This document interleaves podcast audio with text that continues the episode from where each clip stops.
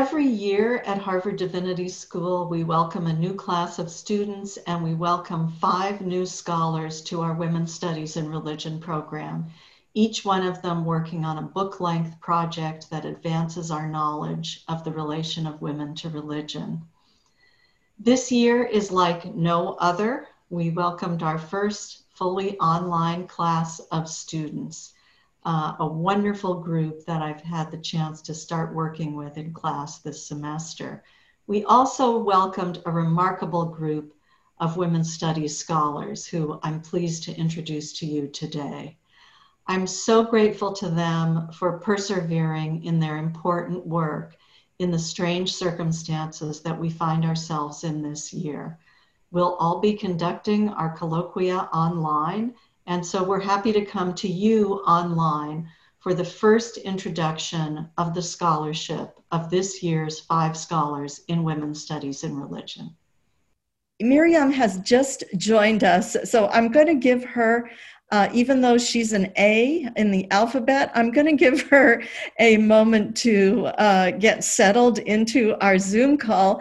And um, I'm going to start with our second research associate in alphabetical order, uh, Professor Nyasha Junior, uh, who I see is wearing the number seven tonight.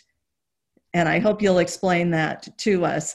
Um, professor Junior is Associate Professor of Religion, um, uh, teaching Hebrew Bible at Temple University. She's the author of an Introduction to Womanist Biblical Interpretation and most recently to a reception history that just came out this summer Black Samson, the untold story of an American icon. Um, and a Professor Junior is with us this year working on an exciting project um, focusing on one of the pioneering figures in the religious history of American women, the Black Christian preacher Jarena Lee, who was denied ordination during her lifetime in the 19th century and then was posthumously ordained by the African American Episcopal Church in 2016. Uh, Professor Junior, what made you interested in studying Jarena Lee? And why do you think her story has become so important in the 21st first century? Um, and lastly, if you have time, I'd be grateful if you could share with us how your previous scholarship on the Hebrew Bible approaches your, uh, informs your approach to the study of Jarena Lee. Professor Junior. Thank you. Um, hello, everyone. I'm Nyasha Junior. I use she and her, and I bring you greetings from Philadelphia, the unceded territory of the Lenape Nation. Um, Dr. Braude asked about the number seven. I'm wearing a Kaepernick jersey from the 49ers.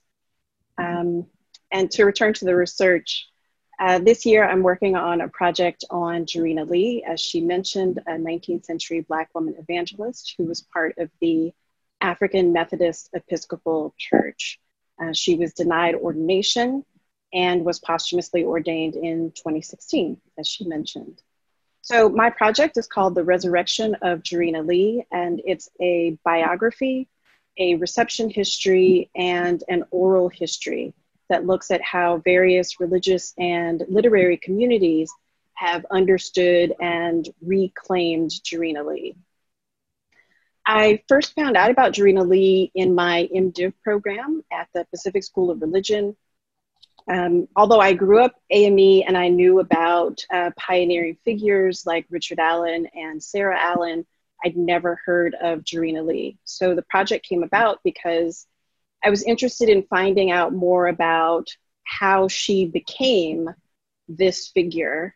Um, the work I do as a biblical scholar relates to this new research because my work has moved in the direction of reception history. So I'm interested in texts, but I'm also interested in how people use texts, um, the use, the impact, the influence that texts have. So my uh, most recent work on Black Samson was looking at the figure of Samson in American life and culture. And Jarena Lee is just a movement in that direction to focus mm-hmm. specifically on one figure and to talk about how um, different people understand her over time. the class that I'm teaching this fall is called Black Women, Black Church, and Self Narratives. And we'll be looking at Black women's memoir and autobiography, in part because Jarena Lee wrote her autobiography in the 19th century. That's great. Thank you so much, Nyasha. And um, I know there's a huge amount of interest in your class. I think that's going to be a really exciting opportunity.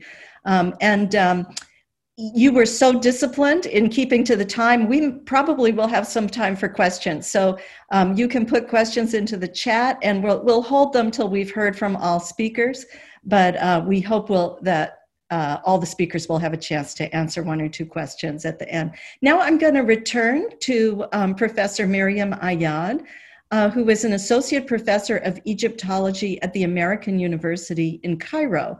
Um, she is the author of God's Wife, God's Servant, the God's Wife of Amun.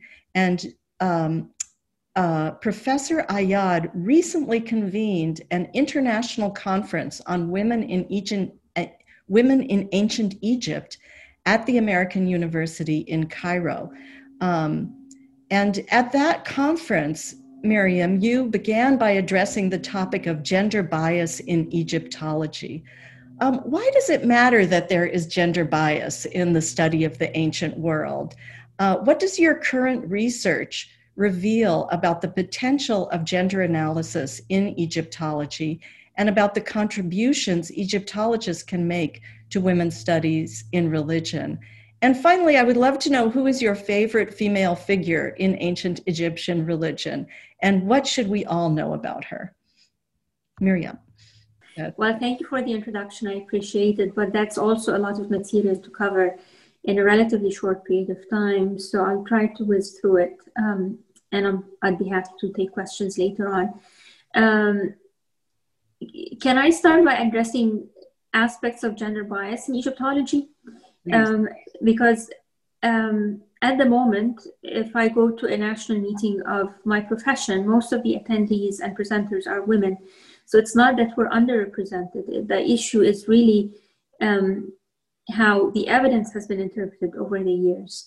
And in my paper that you mentioned at the conference, I gave some blatant examples of that, where, uh, say, a scribal palette um, inscribed with the name of a princess would be discarded, not not considered an evidence of her literacy, but first discarded as a toy or maybe a votive offering or maybe a painter's palette. So everything and anything but evidence of her literacy. And I, through my research, it became very clear that um, evidence for uh, male officials or male literacy is not subjected to that kind of scrutiny or criticism, and became also very clear that people are taking evidence of female empowerment, including literacy and, and uh, effective uh, roles in the temple, as um, mostly exercises in critical thinking. How many ways can we come up with to discard the evidence?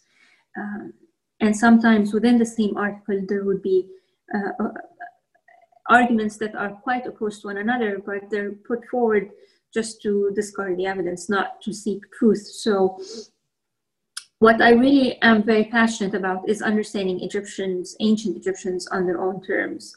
Whether I'm looking at the social structure or religious practices, men or women doesn't matter and um, we all have biases and it's very important that we recognize our own personal biases when we're examining the evidence rather than projecting them onto the evidence and coming up with ideas that are really generated by our own experiences and not by the evidence presented to us. Um, we can come back to that uh, later on but i think the added value of understanding the evidence on its own terms um, um, is essential to understanding such an ancient culture.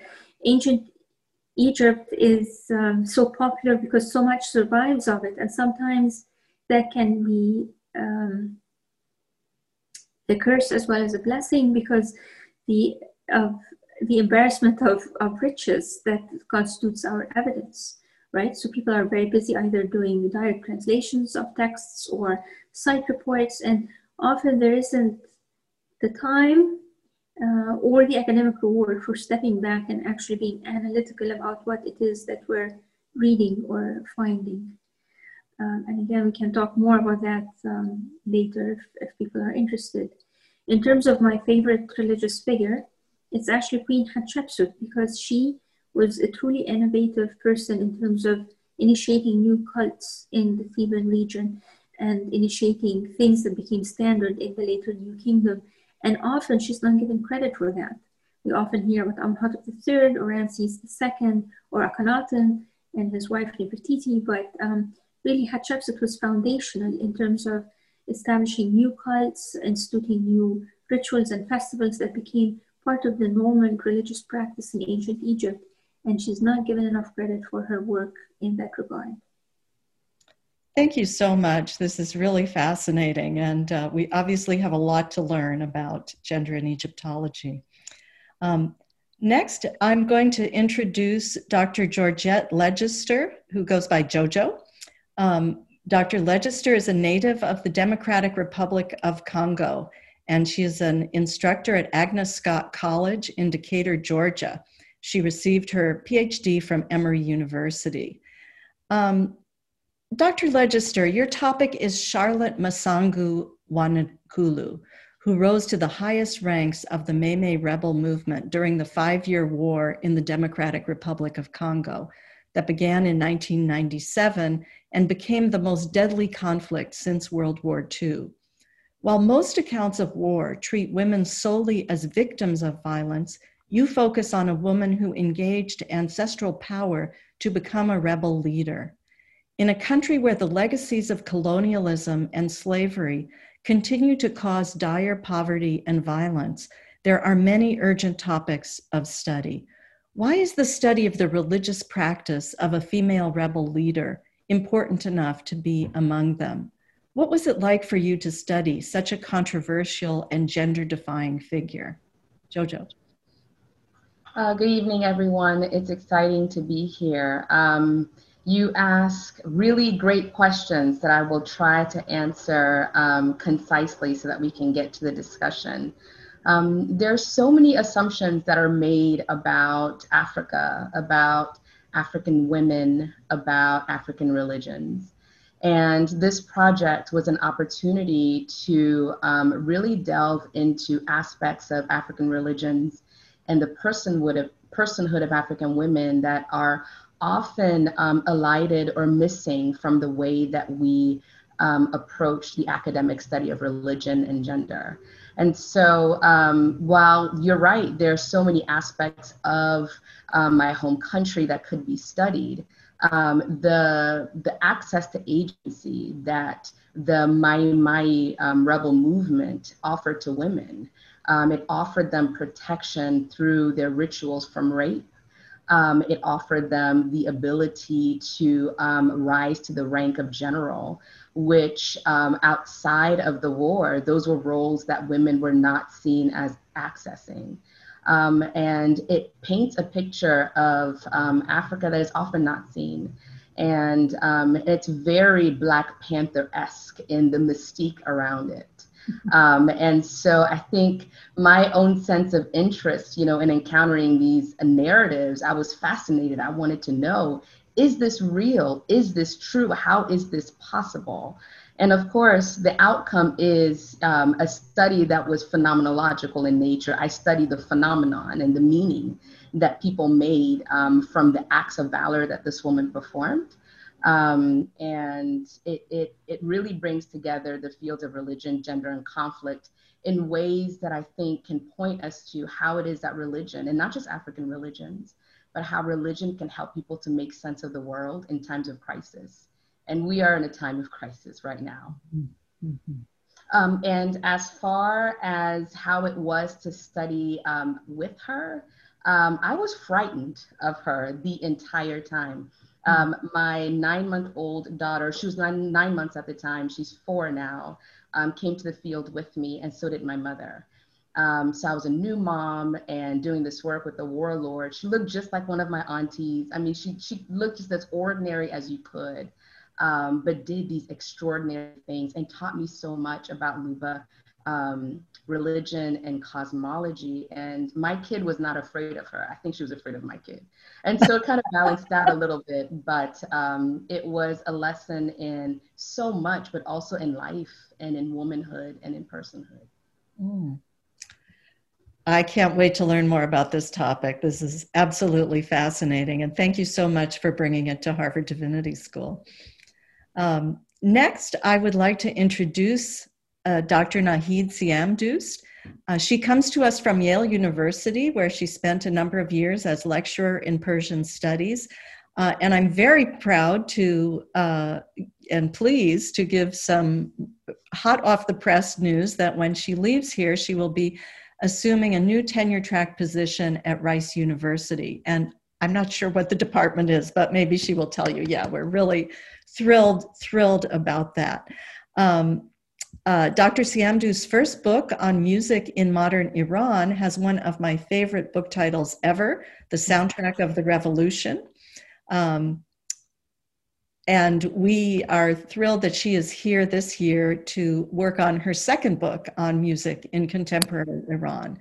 Um, Nahid, the religious regulation of women's voices and how women circumvent those restrictions has long been a major focus of women's studies in religion. Yet few studies have focused directly on musical voices. How does the discussion of women's voices shift when we turn our attention to female singers. Can you help us understand the life of a woman singer in a country that makes her solo voice illegal? How is the use of new media allowing women singers to have an impact on Islamic law?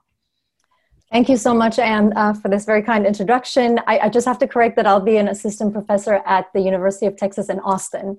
Oh, so I'll be at UT Austin. So sorry. That's all right. Excuse me. um, that's all right. And yeah, thank you so much. Will you be in? Sorry? What department? I'll be in the Department of Middle Eastern Studies. Wonderful. Wonderful.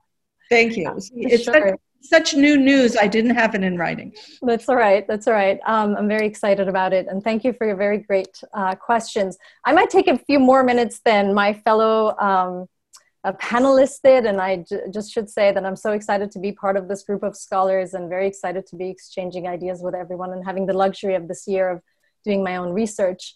Um, the first question about, as you mentioned, my um, you know about music and you mentioned my book. So in my first book i studied politics through music. And what i learned was that when we shift our gaze away from a brick and mortar understanding of politics when we shift our gaze toward the cultural and in the case of my book music um, and in my second book i'll be looking at music as well but it, it'll be one of the chapters and we find a space that because of its being untethered from sort of traditional notions of politics actually presents a more multifaceted nuance and ultimately freer space for the negotiation and mediation of cultural, social, and um, political values.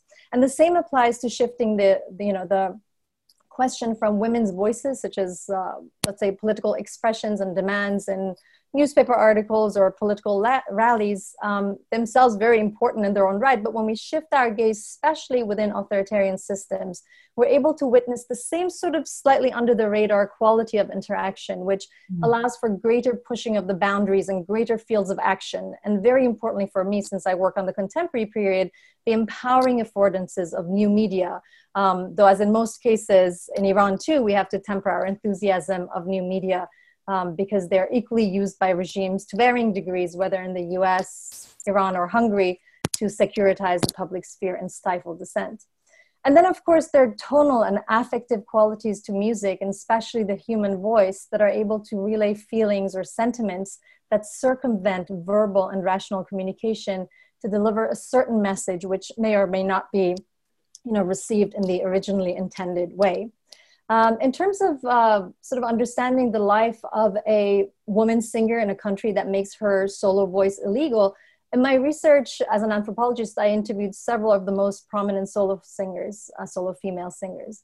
One of them, Parisa, was at the beginning of the height of her career. So when the revolution happened in 1979, she was in her late 20s, and she would have gone on as a sort of classical vocalist to have let's say 30 years of a glowing career um, when she was told that her voice was haram, uh, forbidden by Islam, and that she could no longer sing.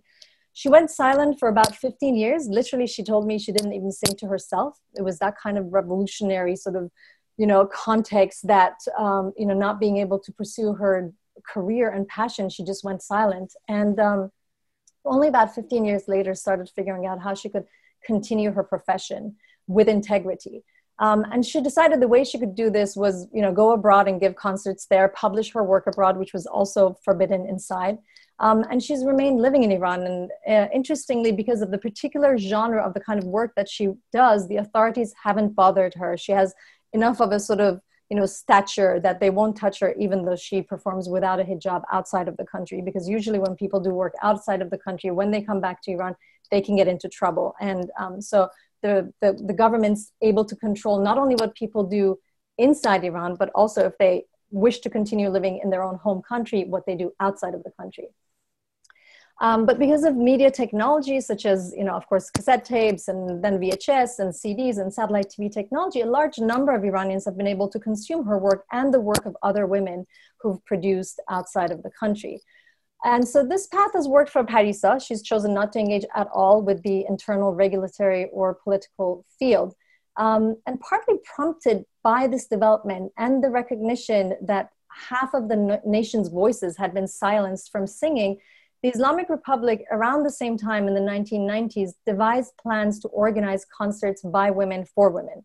So these are spaces that are highly securitized where no one is allowed to even take a picture because none of what happens within within that context is allowed to leave that context and um, you know um, uh, be be consumable by uh, by men. Um, Patty Parisa believed that this gender segregated format relegated her to a second class citizen, and she decided that she would never take part in these kinds of forums. But of course, others have. There's just such a big discrepancy in within on this topic in the pre versus post revolutionary or Islamic Iran. Iran had an illustrious pop music empire with female singers that gave world tours prior to to the revolution. So people have continued listening to this pre revolutionary music from women and also younger women who live in exile.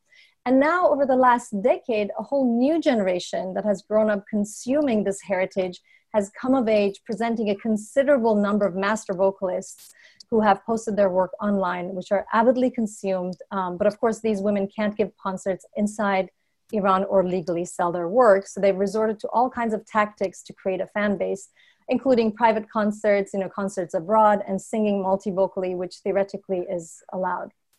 So in the end, uh, at this point in time, any female vocalist who reaches prominence, any kind of traction on social media, has a lot of followers, um, now really has to contend with, and it took it took the state several years to figure this out, but now really has to contend with repeated interrogations and impositions of restrictions on their works, both offline and online, um, which, as some of my interviews told me, uh, can be very debilitating to an artist.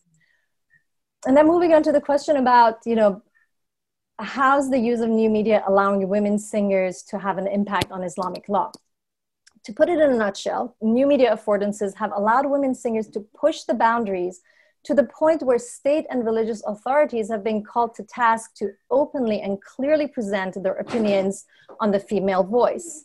And in the process, we've witnessed somewhat of a, you know, the emperor doesn't have any closed moment, where even Iran's supreme leader has um, reiterated his already long standing jurisprudence that in and of itself, um, female vocals are not haram. So inadvertently admitting that the issue is a political one. So it's not so much that, you know, through their use of new media, women singers have managed to bend Islamic law, but that the veracity of this law existing so categorically um, has been shaken to the core. And, um, you know, furthermore, because of women's efforts to publish their work in online fora, and these questions coming to a head, we're now learning more about the state security bodies and how they work to limit women's presence, not just physically in Iran, but even abroad and online. And this is something that I'll talk more about in the lecture that I'll give later this semester. I'm really sorry about the inter- interruption here. Um, I just want to say a, a, sentence about the course that I'll be teaching. I realize I've taken much more time than all my uh, fellow panelists. Um, so for those of you who'll be joining us, um, we'll be examining instances like this one so you know solo female singing in iran and the and the debates and the kinds of political and cultural fissures that they throw open and really hold them against the grain of what the Quran or Sunnah Islamic traditions have been interpreted to prescribe. And we'll do this by examining a diverse set of texts and events in various media across five Muslim majority countries, um, namely Egypt, Turkey, Iran, Lebanon, and Saudi Arabia, really trying to incorporate a comparative perspective into our readings. Thank you.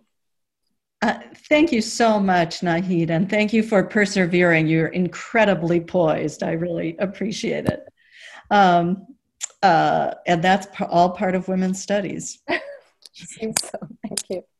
Um, our last speaker tonight, um, before we get to the discussion, is Dr. Meryl Winick. She goes by Mimi.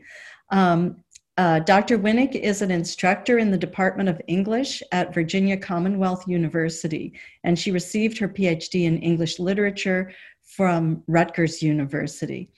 Um, Dr. Winick, your study focuses on the first generation of women academics in Great Britain. At a time when modern knowledge and modern women were defined by a rejection of religious faith, these women scholars turned to the study of religion to pursue feminist alternatives to scholarly and religious traditions. How did their approach to religion differ from that of their male colleagues, who we have been taught to view as the founding theorists of religious studies? These are the very figures whose absence from the curriculum led to the founding of this program. Do you see a connection between their embrace of alternative spirituality and the contemporary embrace of spirituality without religion? Mimi. Thank you, Ann, um, and thank you all. I'm so delighted to be here amongst my fellow RAs and to um, sort of begin the acquaintance with um, all you students. I'm really looking forward to working together. Um, so yeah, the, the context that I'm looking at here is sort of the late 19th, early 20th century, primarily in Britain, when um, women were first working at universities as research fellows and professors. They had sort of entered as students at women's colleges and some co-ed colleges um, and universities in the generation before. And I focus on women working in classics, especially the study of ancient Greek, um, medieval studies, Egyptology, um, and folklore, who from these fields became sort of theorists of religion who I'm hoping to, in a way, sort of critically recover. Um, and I'll talk more about what I mean by critically there. Um, so their, their, um, their research shared much in terms of subject matter with their male, male colleagues. Um, and interestingly, at the time, a lot of the sort of founding male theorists of religion who we might be more familiar with, um, everyone from sort of uh, the Germans, uh, Friedrich Engels, J.J. Bachofen, um, later Sigmund Freud, um, also the Brits like J.G. Frazer, author of The Golden Bough. They were really interested in these like pretty um, grand narratives of the evolution and a long history of religion that saw religion as emerging in this sort of primitive stage of humanity in so-called sort of matriarchal um, stages of society. So they saw sort of religion as woman-centered, even goddess-centered. Um, and the women that I look at, who include um, the classicist Jane Harrison, the medievalist Jessie Weston, and the Egyptologist Margaret Murray, were really interested in this too. And I'm interested in how they as women themselves who were in this period kind of had a privileged relationship to religion. Women were seen as, um, according to sort of evolutionary doctrine, a bit more uh, primitive, closer to these origin, uh, sort of evolutionary origins in a very derogatory way. So they had this sort of privileged relationship to what had become for these sort of um, academic theorists of religion the derogatory category of primitive religion and even of religion itself. Um, and the way they saw this sort of early original religion was as this sort of mystical, ritualistic, not yet um, creedal, not yet sort of dogmatic. Um, and I'm quite interested in how the women in this period um, took this same subject matter, but um, and this a similar sort of history, but really told it in a very different way and changed its meanings and especially the values of these sort of stories. Um, and so they took this sort of set of associations among women, um, sort of irrationality, mysticism, and primitiveness or backwardsness, um, and sort of told stories that actually celebrated these linked categories. Um, so, in contrast to someone like Frazer, who would tell these stories of spiritual evolution, that where religion sort of begins in superstition or magic, proceeds through more rational versions of religion, often coded as Protestant Christianity, and culminates perhaps in like a more rational science and a liberation from religion um, entirely um, these women tended to sort of present the origins of, of the sort of mystical, ritualistic religion as something um, superior, closer to like a true religion or a true spirituality. Um, spirituality because it was vaguer, mystical, um, not organized, not dogmatic.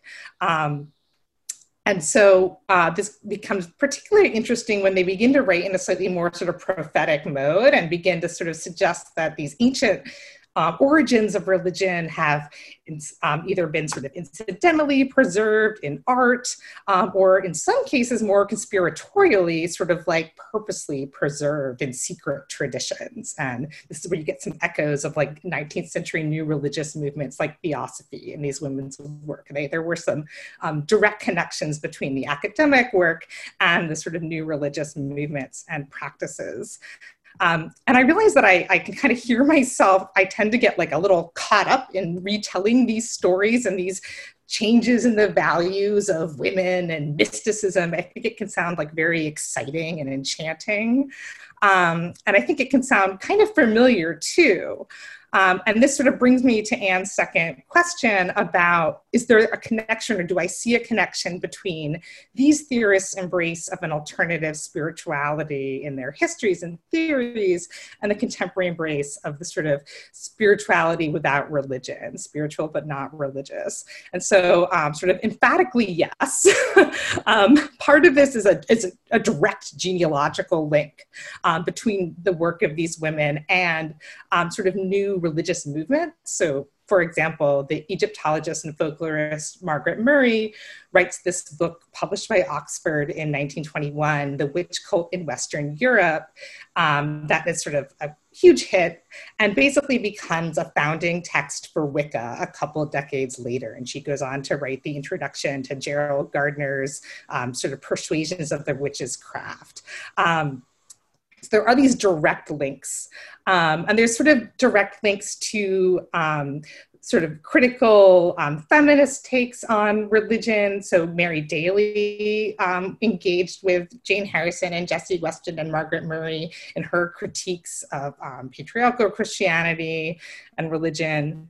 Um, but there's more diffuse links too. Um, and I'm sort of really interested in the way that um, these women I think um, of inspired a lot of enthusiastic readers to see academic inquiry. So not, oh, not exclusively a theological engagement with the religion, but specifically sort of humanist academic engagement with, of the study of the religion.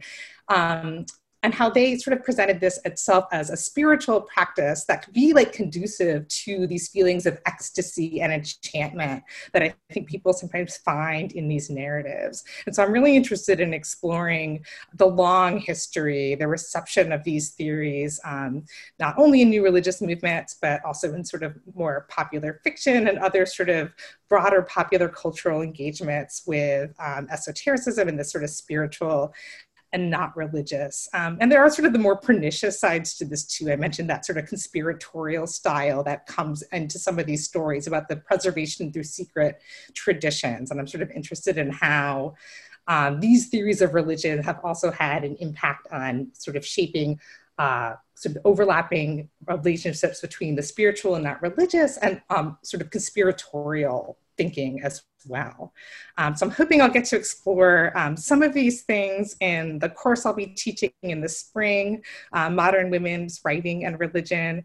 Um, that's going to be focused um, looking more at literary writing. So we're going to read um, Virginia Woolf, Zora Neale Hurston, um, among uh, probably those are the most famous folks we'll be looking at, and then some lesser known writers, looking at the way they combine um, spiritual uh, practices with practices of inquiry, um, and in their cases as literary writers with aesthetic practices as well.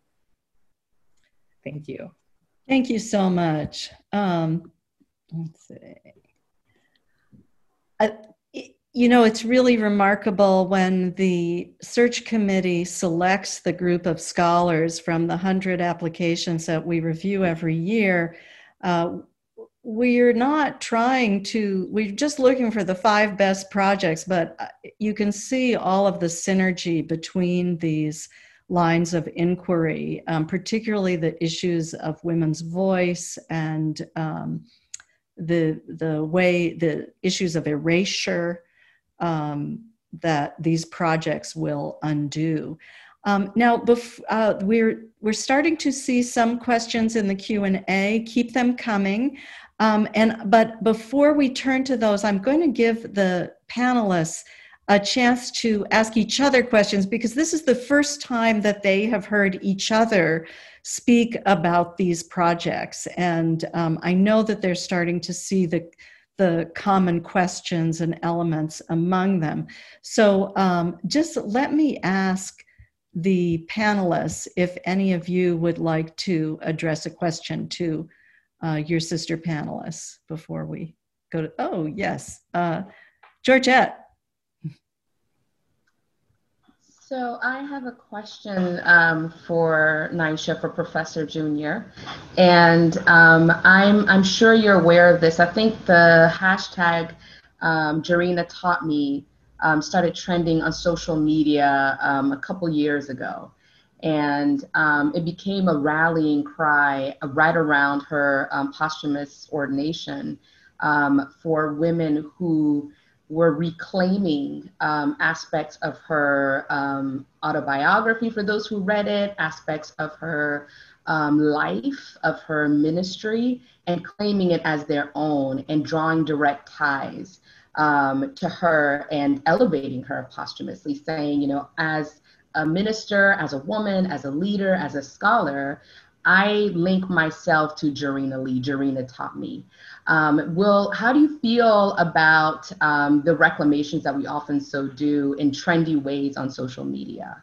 Um, and my second question to you is in your work, um, will your work address the ways in which we um, are not just recreating this figure and making um, her an icon, but the ways in which we allied or erase or polish over aspects of, uh, or sacralize aspects of um, figures that we now hold to be um, on a higher level, at a higher platform? Is there, is there room to critique some of that um, process that we um, put people that we admire through?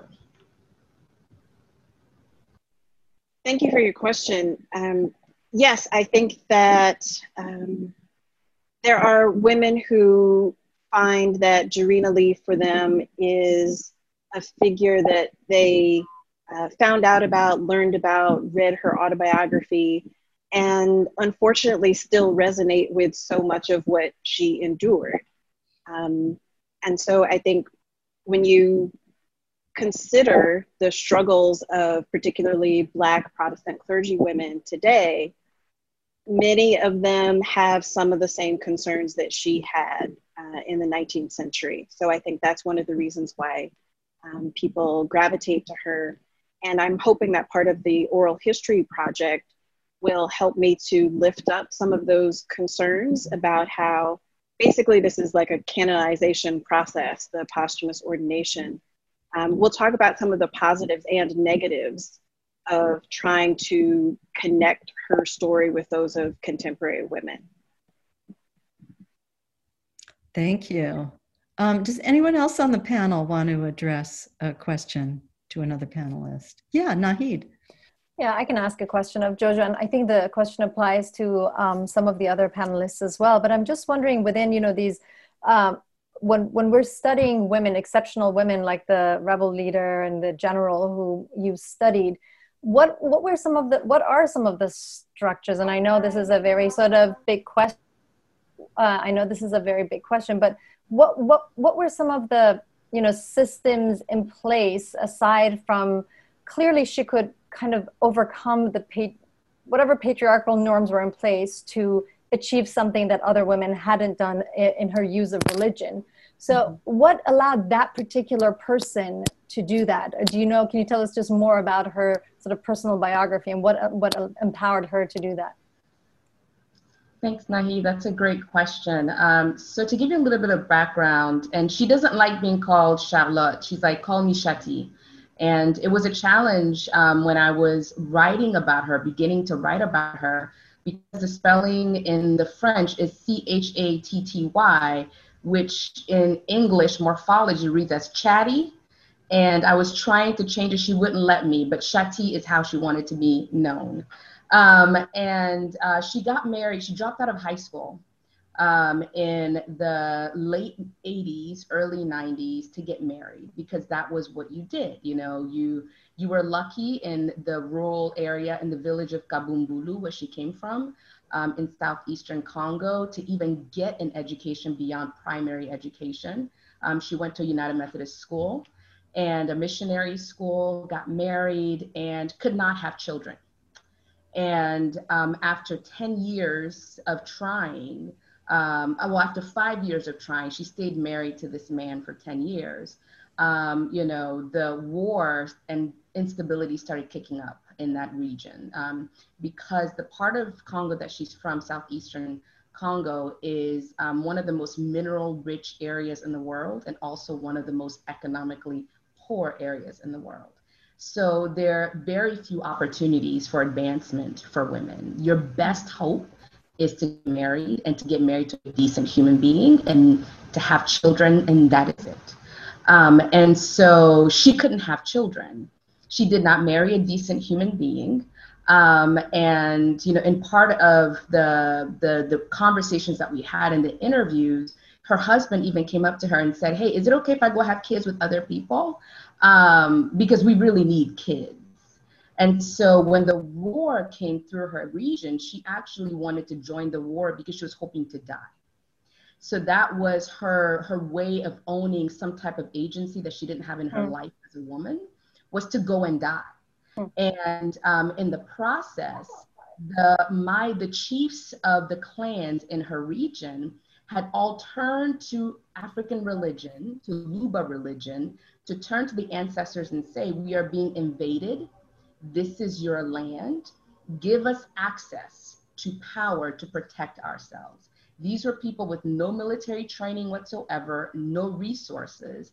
And so, through indigenous rituals, that one made them bulletproof. So, they did this. Mai um, is Swahili and Lingala for water. So Mai Mai means water, water. And there are a lot of um, actually mystical political movements in Africa that connect themselves to the concept of water. And we can talk all day about the, the symbolism of religion and water. And so it's the specific water ritual that you go through, it makes you bulletproof. And it's the use of different elements in nature to be able to fight back. So sticks become sharp weapons. And so she joined the war, she went through this ritual, and it turned out that the fringe benefit of this ritual is that men were afraid to rape my my women because they just didn't know what would happen. Mm-hmm. So there was this lore don't rape mm. them you know mm-hmm. like something will happen to you. Fill in the blank. Think of the most gruesome thing that a man could fear from a woman and those were the narratives that were flowing. And in my class we'll talk some more about that. Um, but as when she joined the the the Mai Mai movement she ceased to become a woman. She became a Mai Mai warrior. Mm-hmm. and because she didn't die she was like well maybe there's a reason the ancestors want me to live so she began to look at that as her mission to survive for. Mm-hmm. And, um, and she climbed the ranks of this movement and became completely fearsome. And at the end of the, of the war, she adopted war orphans. So she's raising 10 children as her own. Um, and she told her husband to, you know, go kick rocks. So he's gone. But, you know, she was able to come through this really traumatic period um, through her access to African religion. And so in my course, Religion, Gender, and Ethics in Africa, we'll talk about those different motifs and how they've empowered women like Shati, poor women from unknown villages, and how their access to religion has given them hope and helped them to flourish, not as female bodies, but as persons who are no longer limited by gender roles. Mm. Super fascinating. Thank you. Thank you. Thank you so much.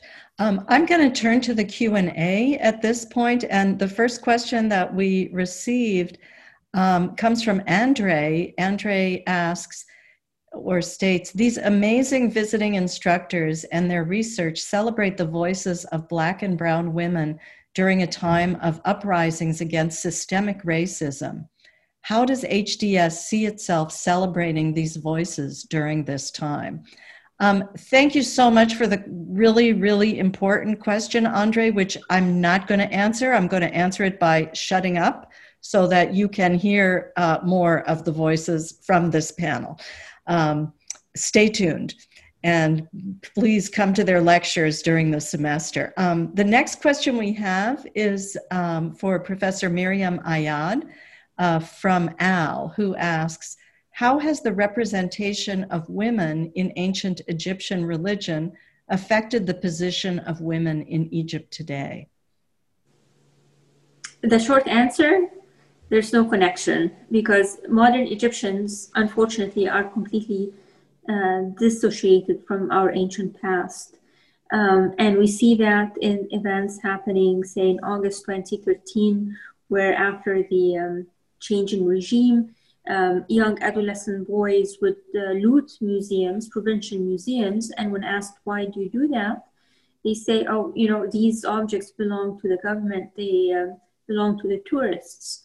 Um, and it was uh, these young boys' attempt to get back at the government um, for the perceived um, wrong uh, they suffered. So, not at all.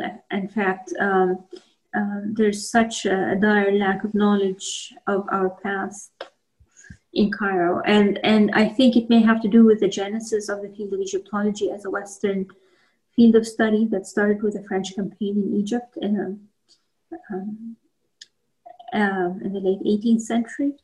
Um, and part of the reason why I moved back to Egypt in 2011 is to become part of a, a, group, a small group of um, of scholars and activists who are trying to make Egypt's ancient and medieval history more relevant to modern Egyptians. Uh, sometimes that's a, an uphill battle, especially when the officials who are in charge of education, higher education, and antiquities seem to also adopt that same view that uh, ancient Egypt belongs to the tourists. And there's this commercialization of our heritage um, that goes hand in hand with the decoupling, which is a very sad um, situation. Thank you. That's really fascinating, and I'll, i really look forward to seeing how you're able to bring Egypt back. That's um, um, or the, the the study of ancient Egypt to bear on modern Egypt.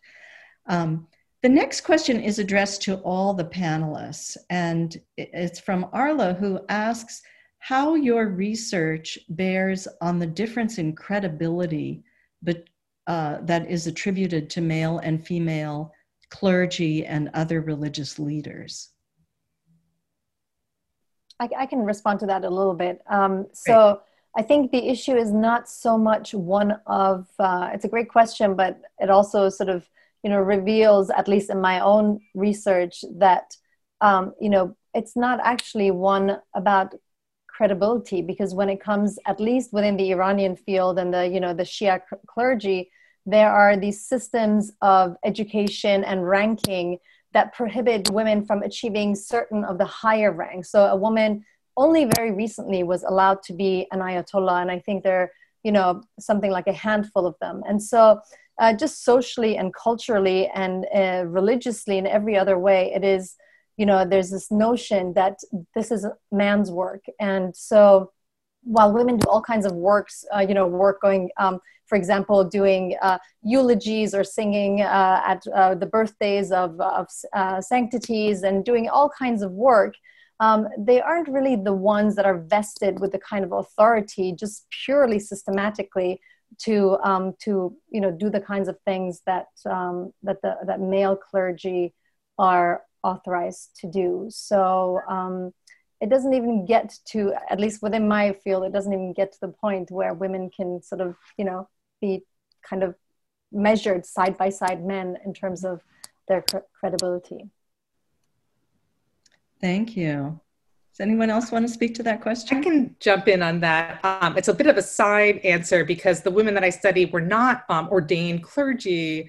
Um, and in fact, you know, we're speaking as scholarly authorities. And one of the things that interests me, but the question of credibility was really pertinent to them. Um, and I'm interested in how they actually had a great deal of scholarly authority and credibility at this time when they were sort of these pioneers as scholars, that they really were unusual and exceptional. Like Jane Harrison is the first woman to lecture in Cambridge University buildings. And even though she's a fellow at a women's college there, she's not yet a member of Cambridge because women couldn't become members until 1948 of the university. And she dies in 28. Uh, but she was taken really seriously. Her books became adopted as exam textbooks um, for a time. And then her work becomes vehemently discredited. And there are legitimate ways her works become discredited. A lot of scholarship gets superseded when new evidence is found, new paradigms come into play. But there is a really sort of um, troubling and interesting misogynistic strain to the discrediting that um, does sort of undermine credibility with references to gendered associations with irrationality, unreliability. Um, and I think this is complicated in, interest, in interesting ways by the study of religion um, as a subject matter that is sometimes seen as well, we have to study this subject that is itself somehow linked with the irrational. Um, and so I'm kind of interested in the ways that there's a lot more variety around the way that they have authority and credibility on this particular subject at these differing moments in time in their own lifetimes and in the later reception of their work. Thank you. Um, well, we are just about out of time, um, and I'm going to close uh, by reading a, uh, a, question from Meredith. Um, Meredith writes, I am curious about how this program is holding space for and modeling critical engagement with this season of compounding assault.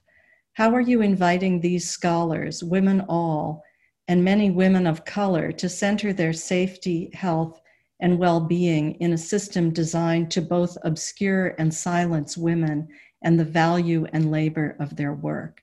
Uh, thank you so much for that question.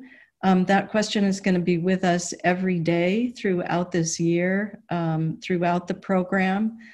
Uh, writing a book is an incredible work of personal labor. It cannot be separated from everything about the person who is doing it.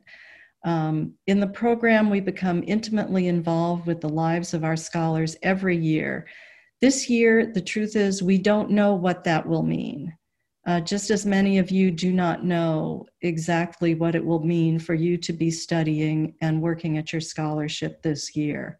Um, what we hope the program will always do is to amplify women's voices as we as a society work through this process um, and to make sure that the voices that you've heard today will continue to be heard throughout this year and throughout their careers. And we will support that in any way that we can with their help.